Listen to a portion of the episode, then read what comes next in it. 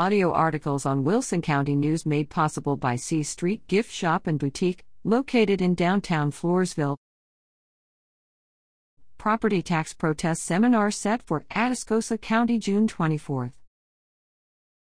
Property owners in Atascosa County and the surrounding area can learn how to protest property tax valuations successfully during a free seminar Thursday, June 24th at 7 p.m.